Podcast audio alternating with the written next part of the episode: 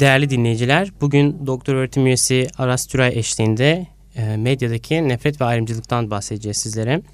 Bu yayında medyayla ilintilendirebildiğimiz nefret ve ayrımcılıkla ilgili nefret söylemini, ayrımcılık söylemini ele alacağız. Rütük'le ilgili bazı şeyler söyleyebiliriz belki keza. Sonrasında medyadaki nefret ve ayrımcılık örneklerine gireceğiz. Hocam hoş geldiniz. İyi, hoş bulduk Ertuğrul. Merhabalar. Merhaba. Ee, sizi kısaca tanıtmak isterim. Konuğumuz Aras Süray, lisans, yüksek lisans doktorasını Bilgi Üniversitesi'de yapmış. Ee, ceza hukukçusudur. Kendisinin kitapları, bölüm yazarı olarak bulunduğu kitapları, ulusal ve uluslararası pek çok yerde yayınlanmış makaleleri, konferanslarda bildirileri bulunmaktadır ve aynı zamanda hocamız Türk Ceza Hukuku Derneği Yönetim Kurulu üyesidir. Hocam bir önceki yayınımızda nefret ve ayrımcılığa genel olarak giriş yaptık aslında. Yani çok zamanımız olsa da çok anlatabilsek bunları. Şimdi de medyadaki nefret ve ayrımcılığı anlatacağız, konuşacağız. Burada diğer yayının aksine böyle sıralı, muntazam bir soru silsilesi olmayacak aslında. Hı hı. Örnekler üzerinden konuşabileceğiz. Sunmak istediğiniz örnekler varsa onları dinleyeceğiz. Öncelikle şunu sormak isterim. Yani ayrımcılık söz ayrımcı söz, ayrımcılık söylemiyle nefret söylemi arasındaki fark nedir? Bir önceki yanımızda buna pek değinemedik. Hı hı. Çünkü medyada da zaten önemli olan hususlardan bir tanesi bu. Şimdi şöyle, e, buradaki kavramlar biraz e, mesela nefret suçlarını konuşurken önceki programda daha net bir şeyler söyleyebilmiştik. E, nefret söylemini veya ayrımcı söylemi e, konuşurken aslında bu kadar net bir şeyden bahsedemiyoruz. Şimdi e, nedeni nedeni ne? Güzel.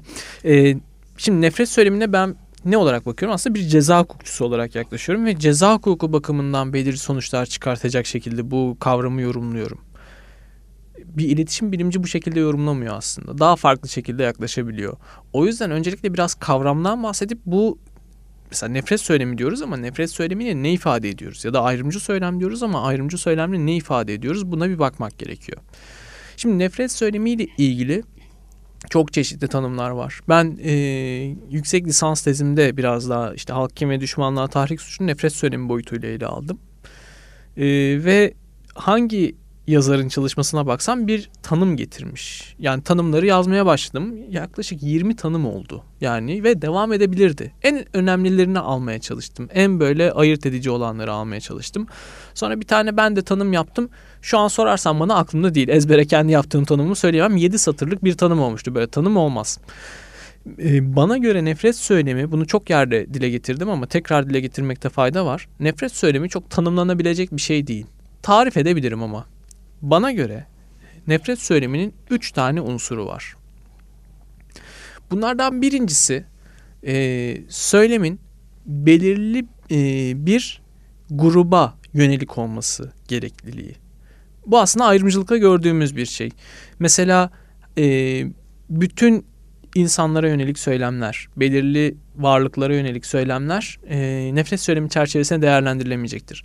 Ama belli bir gruba, e, işte mesela Ermenilere yönelik söylemler, milli köken, ulusal köken sebebiyle, işte Kürtlere yönelik söylemler, geylere yönelik söylemler, efendim söyleyeyim işte Müslümanlara yönelik söylemler din sebebiyle, işte Alevilere yönelik sebe- e, söylemler mezhep sebebiyle mesela. Yani e, belirli bir gruba yönelik olmalıdır söylem. Yani bu grubun seçilmesinde neye dikkat edilir? Bu grubun seçilmesinde özellikle bu gruba yönelik e, ayrımcı motivasyonun e, sosyal bir bağlamı, toplumsal bir bağlamı var mı? Buna bakılır. E, bu gruba duyulan bu ön yargının aslında e, sosyal bir bağlamı olması gerekir. Bir ideolojinin, dünya görüşünün e, bir parçası olabilir. Tarihsel bir kökeni olabilir e, gibi. Yani belli bir gruba yönelik olmalı. Yine ikinci aşamada nefret söyleminin ikinci unsuru olarak bu söylemin olumsuz bir değer yargısını içermesi gerekir. Doğrudan veya dolaylı olarak. Mesela şunu söyleyeyim. Japonlar çok e, adi bir ırktır dediğimde bu bir nefret söylemi olabilir. Ayrımcı bir söylem de olabilir. Ama şunu dersem sana yine Japonları bir bütünleyerek ele aldığımda Japonlar matematikte çok iyidir. Bu bir nefret söylemi gibi geliyor mu? Gelmiyor. Matematikte iyi olmak iyi bir özellik yani. Kötü bir özellik değil. Ee, kişisel olarak belki farklı algılanabilir tabii. Genele bakıyoruz o zaman biz bu noktada. Çünkü ben hiç belli olmayan hocam yani insanların ne istedikleri matematikte iyi olduğunun anılmasını istemeyen ya onun iste, o yüzden iste, genele bakacağız. Yani tabii ki o, hani objektif evet, kriterler evet. çerçevesinde değerlendireceğiz. ee, yani matematik özellikleriyle evet. ön plana çıkmak istemeyen bir ulus olabilir ama onu bilemem evet. yani. Ee, neticede e, ikinci aşamada olumsuz bir e, değer yargısını bil, e, belirtmesi gerekiyor. Nefret söylemi teşkil eden ifade. Yalnız dikkat edersen buraya kadar saydığım iki unsur. Yani belli bir gruba yönelik olma, bu grubun seçilmesindeki dikkate alınacak kriterler ve olumsuz nitelendirme, e, olumsuz değer yargısı ayrımcı bir söylemi işaret eder. Ne açıdan e, mesela şöyle bir örnek ele alalım. Mesela kadınlar çok e, işte alçak insanlardır gibi bir ifade sarf ettiğimde mesela nefret söylemi olabilir. Aşağılayıcı bir unsuru var. Ama şunu desem acaba bu bir nefret söylemi midir?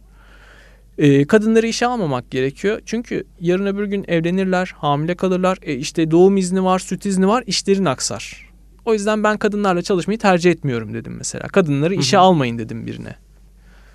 Şimdi bu da tabii ki kabul edilebilecek bir söylem değil. Yani çağ dışı, bağnaz, e, garip bir söylem. Yani e, o konuda hiçbir şüphem yok. Ve ayrımcı bir söylem. Nedir?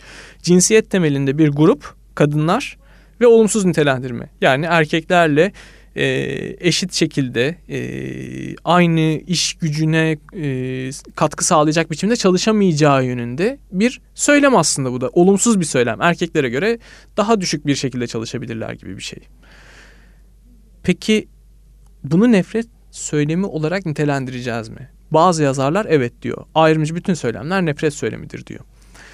Bir Şimdi, tutuyorlar o zaman. bir noktada bir, bir, bir tutanlar evet. var. E, ayrımcılığın dile yansımış hali nefret söylemidir diyor.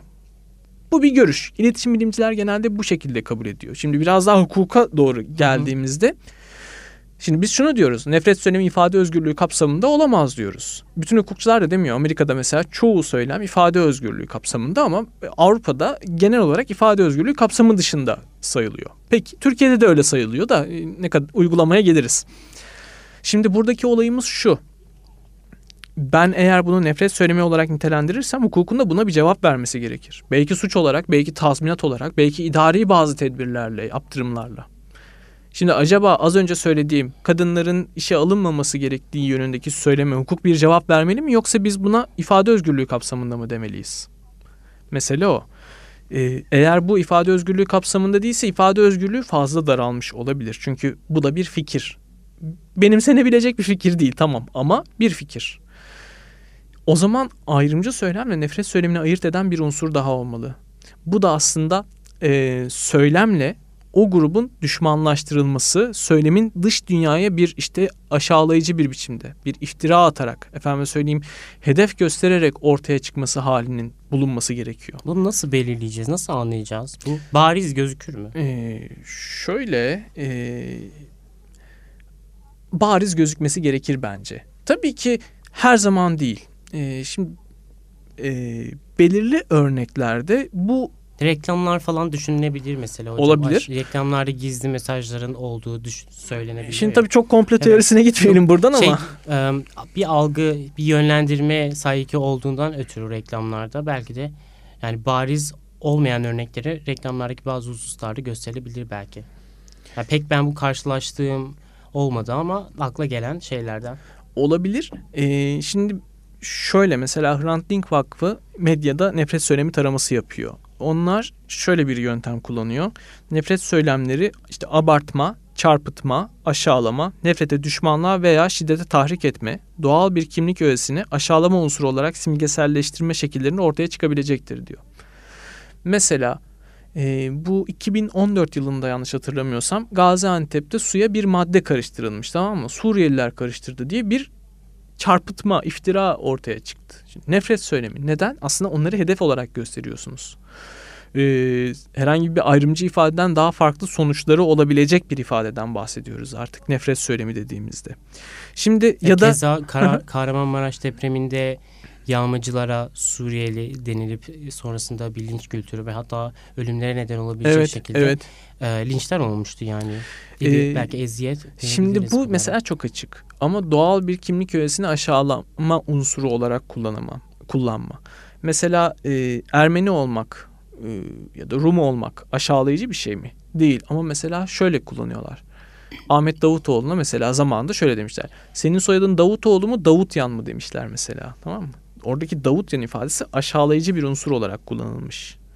Ee, benzer hakaretler de hani görülebiliyor ama neticede doğal kimlik öğesi Ermeni olmak, Rum olmak yani e, işte gayrimüslim olmak bunu mesela aşağılayıcı bir e, öğe olarak göstermek de nefret söylemi. Aşağılama unsurunu içeriyor bir anlamda. Olumsuz o unsuru dışa yansıtıyor.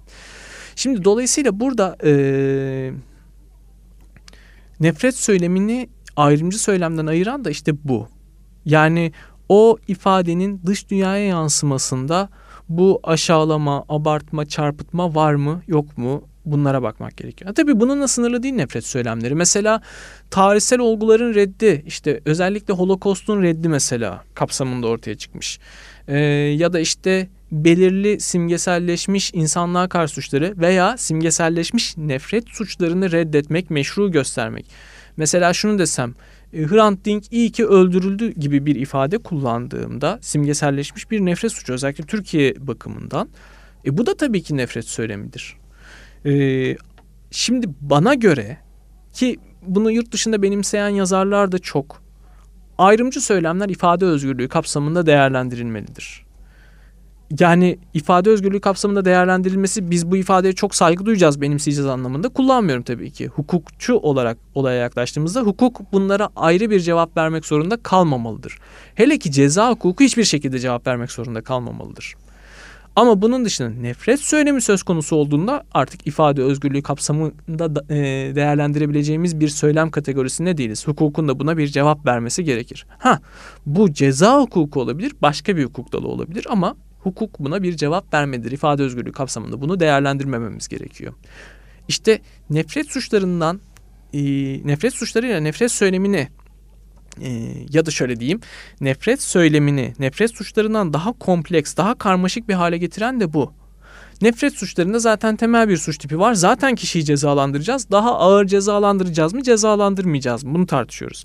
Nefret söyleminde, nefret söylemi dediğimizde ifade özgürlüğü alanından çıkıyor. Mesela bir yaptırımı e, uygulanabilir hale geliyor. Halbuki nefret söylemi değildir bu dediğimizde ifade özgürlüğü kapsamında oluyor ve kişi aslında hukuka uygun bir zeminde kalmış oluyor. Yani sadece bir cezalandırmada artıştan bahsetmiyoruz artık. Eylemin hukuka uygunluğu veya hukuka aykırılığı arasındaki bir ilişkiden bahsediyoruz. İşte nefret söylemini biraz daha kompleks hale getiren nefret söylemi ve ifade özgürlüğü arasındaki ilişki o açıdan. Hocam yargının peki bu arasında bu aradaki çizgiyi belirlemedeki bir belirlemede bir formülü var mı?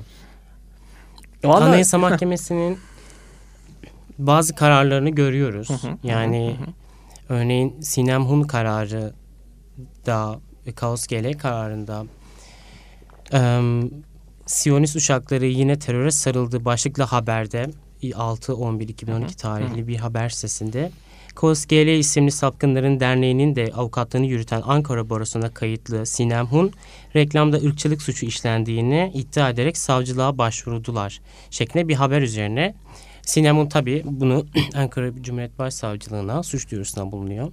Yani burada Anayasa Mahkemesi baktığımızda ilerleyen süreçlerde tabii yargı Anayasa Mahkemesi'ne bireysel başvuruna gelinmiş. Önceki tüketilmiş e, bakanlar. E, Anayasa Mahkemesi demokratik toplumda ifade özgürlüğünden bahsetmiş. Şeref ve itibara saygı hakkı ile ifade ve basın hürriyeti arasındaki dengeden bahsetmiş. E, Sinem Hun açısından bunun katlanılmaz şekilde bozulduğunu kabul edilemeyeceği yönünde bir karar vermiş. Hı hı. Yani bu kararla ilgili pek e, formülize edilmiş bir durum da yok. Yani kararı incelediğimde Tabii. ben karşılaşmadım. Bir karşı oy var. Ali Osman Ali Feyyaz Paksüt'ün sapkın söylemin objektif olarak bir nefret söylemi olduğu göz ardı edilmiştir diyor bir defa.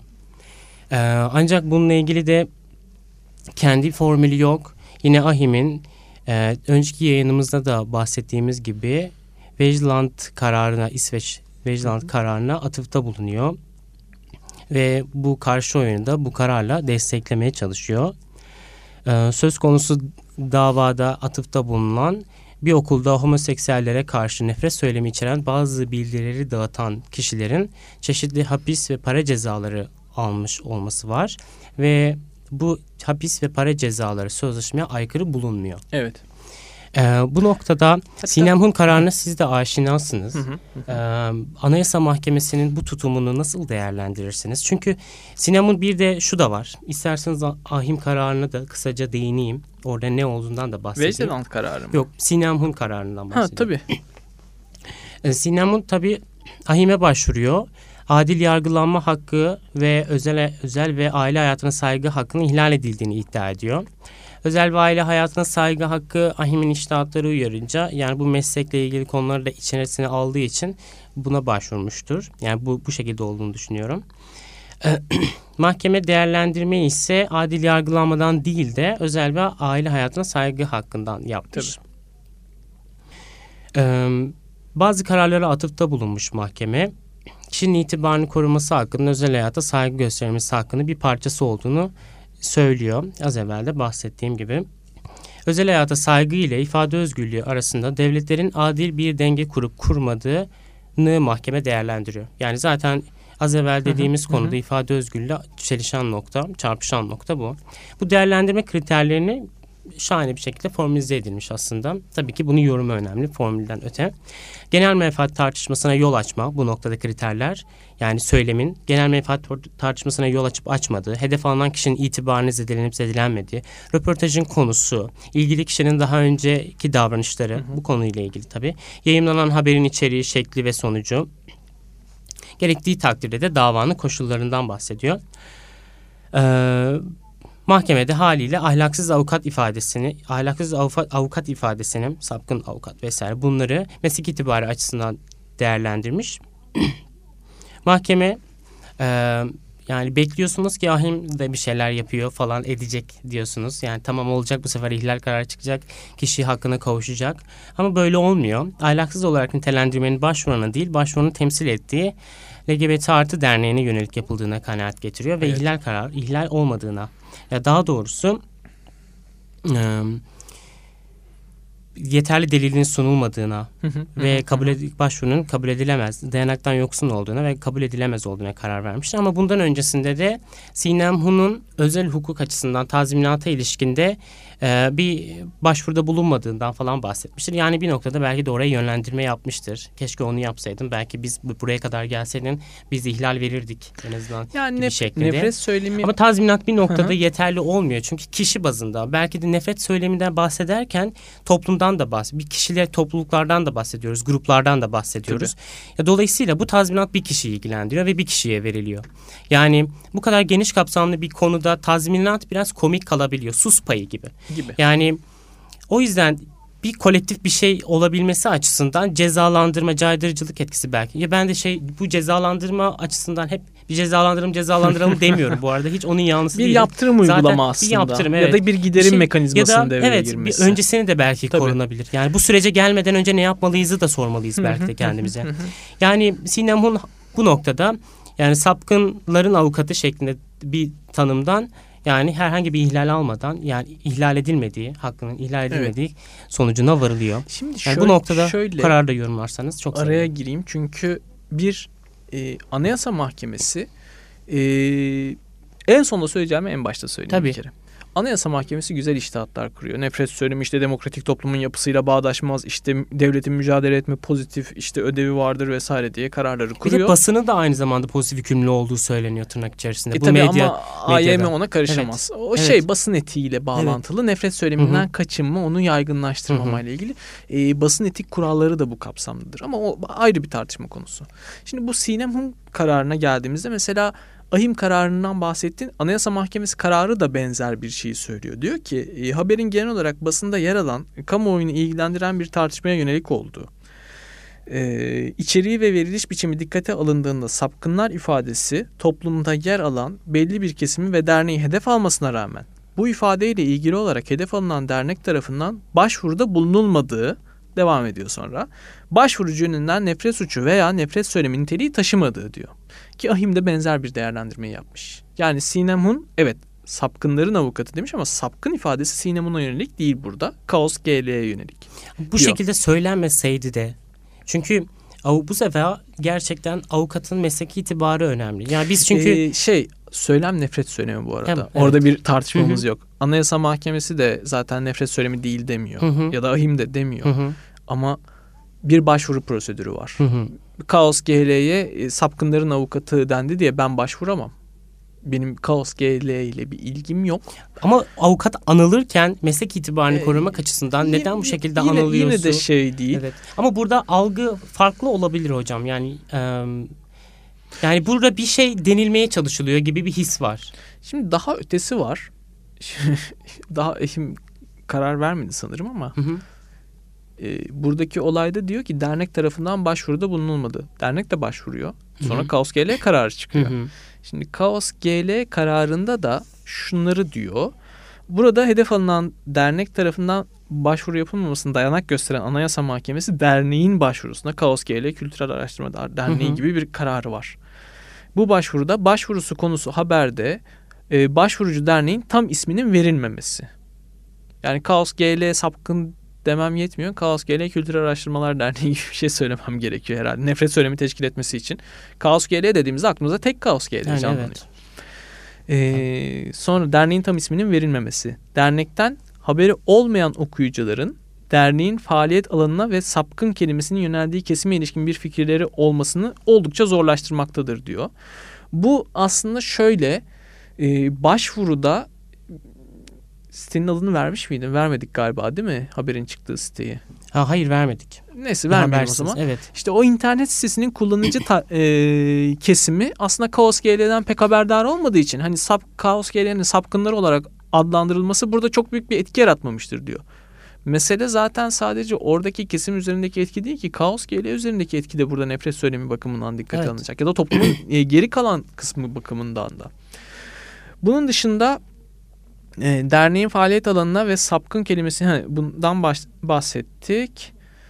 He, son olarak başvuru konusu haberin yayımlandığı tarihten bu zamana kadar söz konusu internet haber sitesinin başvurucu dernek ve eşcinselliğe ilişkin tutumunun daha hassas yorumlanmasını gerektirecek istisnai olay yaşandığı da ortaya konulmamaktadır diyor. Yani bir Anayasa Mahkemesi şöyle diyor aslında. Derneğin tam ismini vereceksin. E, senin kitlen bu dernekten haberdar olacak ve bunu bir kere yapmayacaksın. Arada yapacaksın ki e, böyle bir e, tutum takındığını biz görebilelim. Bir kere sapkın demekle bir şey olmaz gibi bir hmm. sonuca ulaşıyor. E, şimdi tabii başvuruya da bakmak gerekiyor. Anayasa Mahkemesi'ni ben burada her zaman çok sert eleştiriyorum. Bence hmm. çok yanlış bir karar. Nefret söylemiyle ilgili birçok imkanı varken sadece ilkesel bazı noktaları ortaya koyuyor. Somut olayda gerçekten e, nasıl derler hakkın savunulabileceği bir ortamı yaratma e, imkanına girişmiyor. Devletin pozitif yükümlülüğü vardır diyor. Devlet bunu yerine getirmenin ihlal kararı vermiyor. O zaman yani senin burada rolün eksik kalmış durumda aslında. Şimdi e, tabii çeşitli başvurular var. Anayasa Mahkemesi'nin e, bu şeyi değil. E, çok çok çeşitli noktaları var. Eee kararları da var. Ee, işte Ufuk Çalışkan başvurusu var mesela. İyi bir başvuru. iyi bir karar çıktı oradan. Orada da e, şimdi e, Ufuk Çalışkan yanlış hatırlamıyorsam hala öyle mi bilmiyorum. Bir gün gazetesinin galiba genel yayın yönetmeni. E, çok emin değilim. Şimdi Hı-hı. yalan bir bilgi de paylaşmak istemiyorum ama bir gün gazetesinde şöyle e, işte Allah CC diye bir e, Twitter kullanıcısı Hı-hı. var işte. E, komikte. E, o bir günde köşe yazısı yazıyor. Bunun üstüne işte bir dava açılıyor. 216 3'ten dolayı mesela. Ufuk Çalışkan başvurusu da Ufuk Çalışkan burada mahkum ediliyor. Ee, sorumlu müdür de olabilir şimdi buradan yola çıkınca ama. Ee, Ufuk Çalışkan başvurusunda mesela ee, şey diyor yani dini değere yönelik burada bir şey var pardon dini değere yönelik bir eleştiri var. Dini değere yönelik e, ilgisiz ve gereksiz bir saldırı olduğunu söylemek mümkün değildir diye mesela ifade özgürlüğü kapsamında değerlendiriyor. Hani bu şekilde de şeyleri var. E, değerlendirmeleri söz konusu olabiliyor. Yani Anayasa Mahkemesi bu konuda çok kötü falan diyemem. Genel ilkeleri de Hı hı. ortaya koymuş durumda nispeten. E, ama biraz daha e, ne derler? Titiz bir değerlendirme ya titiz değerlendirme doğru bir tabir olmadı. İlkelerden öte ilkelerin olaya uygulanması noktasında bazı sorunlar Belki de öyle diyebiliriz. Daha doğru olur esasında. Ee, yani Anayasa Mahkemesi nefret söylemine karşı devletin mücadele etmesi gerekiyor. E sen de bir kurumsun. Senin de o mücadelede bir katkı sağlaman gerekiyor derken hep topu tacı atıyor işte. Sinem Hun başvurmamalıydı. Dernek başvurmamalıydı. Derneğin tam adı geçmeliydi falan. Yani hani böyle bana bir süre sonra Yani bahane dernekte de üretiyormuş çünkü gibi. ihlal kararı verilmedi. Aynen Dernek öyle, aynen öyle. da. Dernek başvurusuna da verilmedi. Yani çok açık bir nefret söylemi olmasına rağmen. Şimdi bunlar sorunlu yani durumlar. Hocam şey sormak istiyorum. Bu medyadaki nefret söylemlerine ilişkin de sizin düşüncelerinizi merak ediyorum. Şimdi bir tane örnek var karşımda. Bu nefret söylemidir. Bir defa bunu e, sorup sonrasında e, medyanın nefret söylemindeki işlevi ve önemi. hı hı. Çünkü birçok şey buradan yönetilebiliyor gibi. Yani Tabii ki. e, isim vermek verip vermeme konusunda açıkçası Ben, kararsızım. bence verme. Hı hı. Sen de baş harflerini kodla istersen. Evet yani Orada failin yok ismini hayır kodlamışlardı. Ben Mağdurun burada- ismini kodlamaya gerek yani mağdur Mağdur- ismini sen kodla istersen. Yani burada gazete bir gazeteden Evet, bahsediyor. evet, gazete evet, evet. Ee, P harfiyle başlayan 11 Temmuz 2013 tarihli bir gazete küpürü. Ee, travesti öldürüldü diye bir başlıkla oluyor. Yani bir defa travesti ifadesi zaten e, kavram sonuç dolayısıyla bir sorun. Ee, Kuşadası'nda haberi okuyorum çok kısa zaten. Kuşadası'nda Dora Takma isimli travesti Hüseyin Uğur Özer 24 evin, evinde bıçaklanarak öldürüldü. Travestinin cep telefonuyla dizüstü bilgisayarını da alıp kaçan katil Serdar Ö e, 22 yaşında yakalandı. Katil ilişkiye girdik sonra aramızda tartışma çıktı onu öldürdüm dedim. Yani bu, bu kadar ve sol tarafında hemen haberin de e, Dora'nın yani trans kadın Dora Dora'nın trans kadın olarak bir fotoğrafı var. Ve altında da küçük bir şekilde ismi yazıyor Hüseyin Özer diye. Yani Dora ölmüş artık. Yani ya bir insanın zaten olabileceği şey ölmek yani. Başka bir şey yok. Ve çok basit bir şekilde de fail e, ilişkiye girdik. Aramızda tartışma çıktı onu öldürdüm. Yani bu çok ba- basit bir nedenden de öldürülmüş. Ee, ve altta da Hüseyin Özer var. Yani bir nefretle belki de öldürülmüş olabilir bu. Ee, bakın şu an failin nefret söyleminde bulunduğunu vesaire söylemiyorum. Bir nefret Tabii. suçu içerdiğini de söylemiyorum. Ee, olan bir durumu nefret söylemiyle nasıl belki de yansıtabiliriz şeklinde bir düşüncem var benim. Bunu zaten size soruyorum aslında. Bu böyle midir? Ee, yukarıdaki başlık travestiden. Ee, sonrasında Dora'nın fotoğrafını koyup trans kadın olarak altına Hüseyin Özer yazmaktan. Çünkü Dora kendi ismini belirlemiş ve tercih etmiş ve Dora. Ee, ve Hüseyin Özer yazıyor. Yani biri öldü artık yani. Ardından daha bir şey yapamayız. Yani Dora için bir şey olmaz artık. Yani onun için ne kadar nefret etseniz de, cesedini yaksanız da, etseniz de, sokaklarda bekletseniz de artık pek bir anlamı yok. Evet. Yani bu noktada bu gazetenin bu haberi bu şekilde yapması bir nefret söylemi midir? Bununla ilgili bir başvuruya falan rastlamadım bu arada. Ya bu çok arada bir soru. Yani şimdi unsurlara göre değerlendirelim. Ee, bir gruba yönelik var bir şey var mı? Ön Grup yargı yok. Var mı? Var İşte. canım. LGBT'ye karşı kişi yani. olarak belki de evet. Yani o noktada Tabii ki o, düşünülebilir. o bağlamda E, evet, değerlendir. geniş Yani tek kişiye yönelik Tabii, değil, tabii. o Evet. bir e, Hı hı. karakteristik e, özelliği taşıdığı için Hı hı. diyorum. Bir grup var. Olumsuz nitelendirme var mı? Yani e, tra- yukarıdan travesti diyor konuşup- artı fotoğrafın yanında Evet. işte erkek olduğu dönemdeki ismi falan koymuşlar falan. Yani bunlar aslında şey esasında bak biz bu ismini kabul etmiyoruz. Senin gerçek bir ismin var gibi bir algıyla yapıyor. Doğrudan veya dolaylı demiştim ya dolaylı bir olumsuz nitelendirme olduğunu söyleyebiliriz. Aşağılayıcı bir unsur var mı tartışılır. Yani o yüzden çok arada. Ama Ayrımcı bu şu, şuradan yorumlayayım. Hocam haber ölümü haber vermek için değil de sanki. Tabii ki Şu değil. nedenden dolayı öldürüldü ve şu olduğu için öldürüldü ve bakın bunlar bu şekilde öldürülüyor gibi bir imaj vermek açısından haber olmuş olabilir. Aynen. Yani şöyle ayrımcı bir dil var haberde. Ama hani hukuken bir nefret söylemi var mı? biraz zorlama olur. Yani burada nefret söylemi var demem. Ha iletişim bilimciler bakımından nefret söylemi var ama hani ben onların nefret söylemi dediği şeylere genelde ayrımcı söylem dediğim için yani burada da yanlış anlaşılmak istemem. Hani onlar doğrusunu söylüyordur belki ama hani hukuken bir sınırlama yaptığımız için. Ha ayrımcı söylem bu gazete basın etik bakımından belki sorunlu e, addedilebilir bu açıdan ama neticede hukuken burada Ve Rütü'nün bu konuda herhangi bir şeyi yani belki de bu ilgilendirmeyebilir ama diğer bütün ilgi alanındaki medya Vallahi- gruplarında ilkelere ne kadar uygulanıp uygulanmadığı da bir soru işareti tabii ki. İşte basın ombudsmanlığının bence Türkiye'de gelişmesi Hı hı. gerek. Rütü'ye bıraktığınızda bunları tabii ki Evet. şey basın ombudsmanı e, Faruk Bildirici var sanırım Hı hı. sadece Türkiye'de. O da zaten sadece bu tür haberlerin yanlış olduğu yönünde bir köşe yazıları yazıyor. Hı hı. Benim bildiğim ama şey belki Hı hı. başka bir noktada daha etkindir. Şimdi e, basının öz denetimi işte basının hani Rütük tarafından Rütük gerçi Yani bu, bu gazeteleri gazeteyi denetlemez ama, ama gazetenin de bir internet sitesinin Tabii olduğunu tabii yani düşündüğümüzde- belki. Yani neticede Hı hı. şöyle Türkiye'deki basın zaten e, bu ayrımcı söylemden falan e, bağımsız olarak söylüyorum sorunlu bir yapıda. Peki bu noktada fail olabilirler mi? Gerçekten. Hangi olan. suçun ama?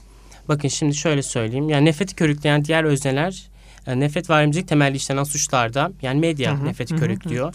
Bu şekilde haber Ha, vere vere vere olabilir, bombardıman fail olabilir. olabilirler mi? Ya şimdi dönem dönem bazı haberleri görüyoruz. Dönem dönem haberlerde patlama yaşanıyor. Bak şimdi mesela e, kapkaç olayları ile ilgili şimdi konudan çok bağımsız bir örnek Hı hı. olarak gidiyorum ama birçok noktada bu devre. Kapkaç olayları bir ara çok haberleştirildi. Yağmanın cezası astronomik biçimde arttırıldı mesela kanunda.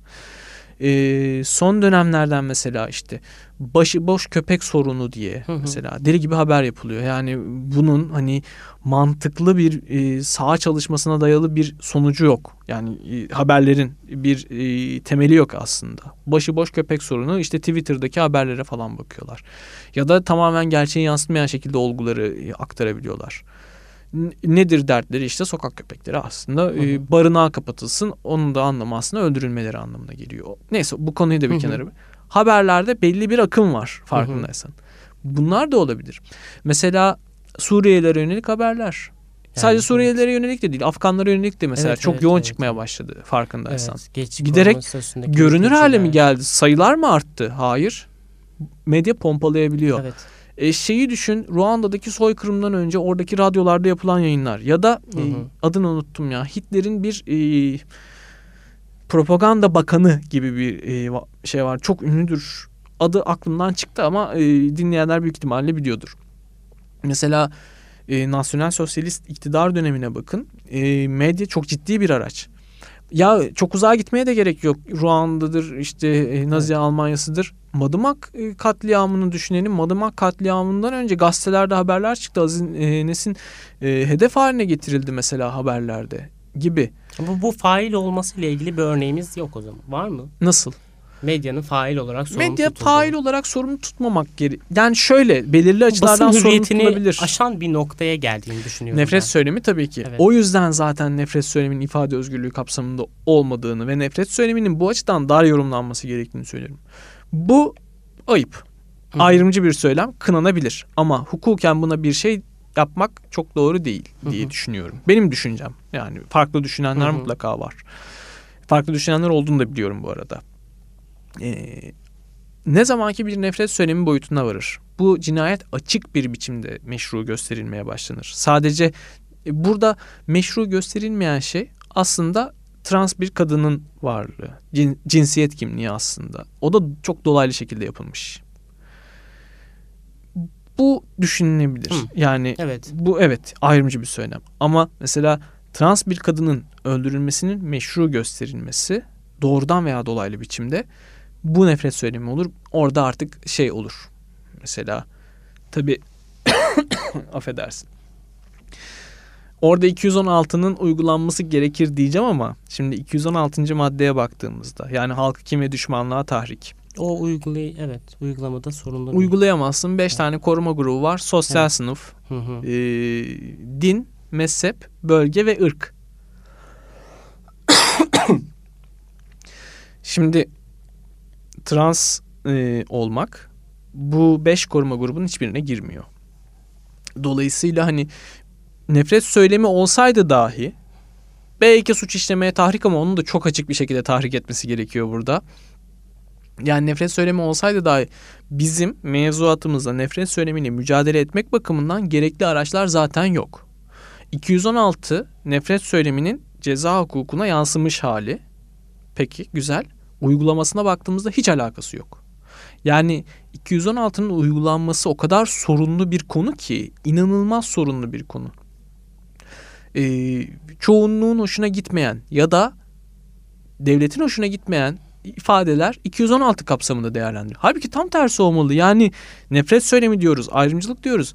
Azınlığı çoğu, çoğunluğa karşı koruyan bir düzenleme olması gerekirken tam tersi oluyor. E, 216 uygulamasında çok fazla sorunlu e, örnek verilebilir 216'da ama hani çok e, şey yapmaya ya çok üstünde uzun uzun durmaya gerek yok. 216'nın uygulanmasına ilişkin e, herhalde 3 günde bir gazetelerde yanlış bir uygulama örneğini görmek mümkün diye düşünüyorum. Ee, hocam bu noktada ben yavaşça sonlandırıyorum.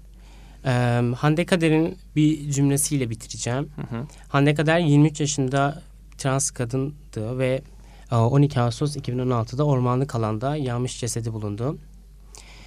Ee, Hande bir Pride yürüyüşünde e, çekiyorsunuz ama yayınlamıyorsunuz. Sesimizi kimse duymuyor demişti. Yani umarım çekerler, çekilenler de yayınlanır ve gerçekten sesini duyurmak isteyenlerin sesi duyulur diyorum. Konuk olduğunuz için teşekkür ederim. Çok ben sağ olun. Sizden ederim. çok faydalandık bu konudan. Çok sağ ol. Ne zaman istersen yani. Çok sağ olun. Yayınımızı bitiriyorum. Hoşçakalın.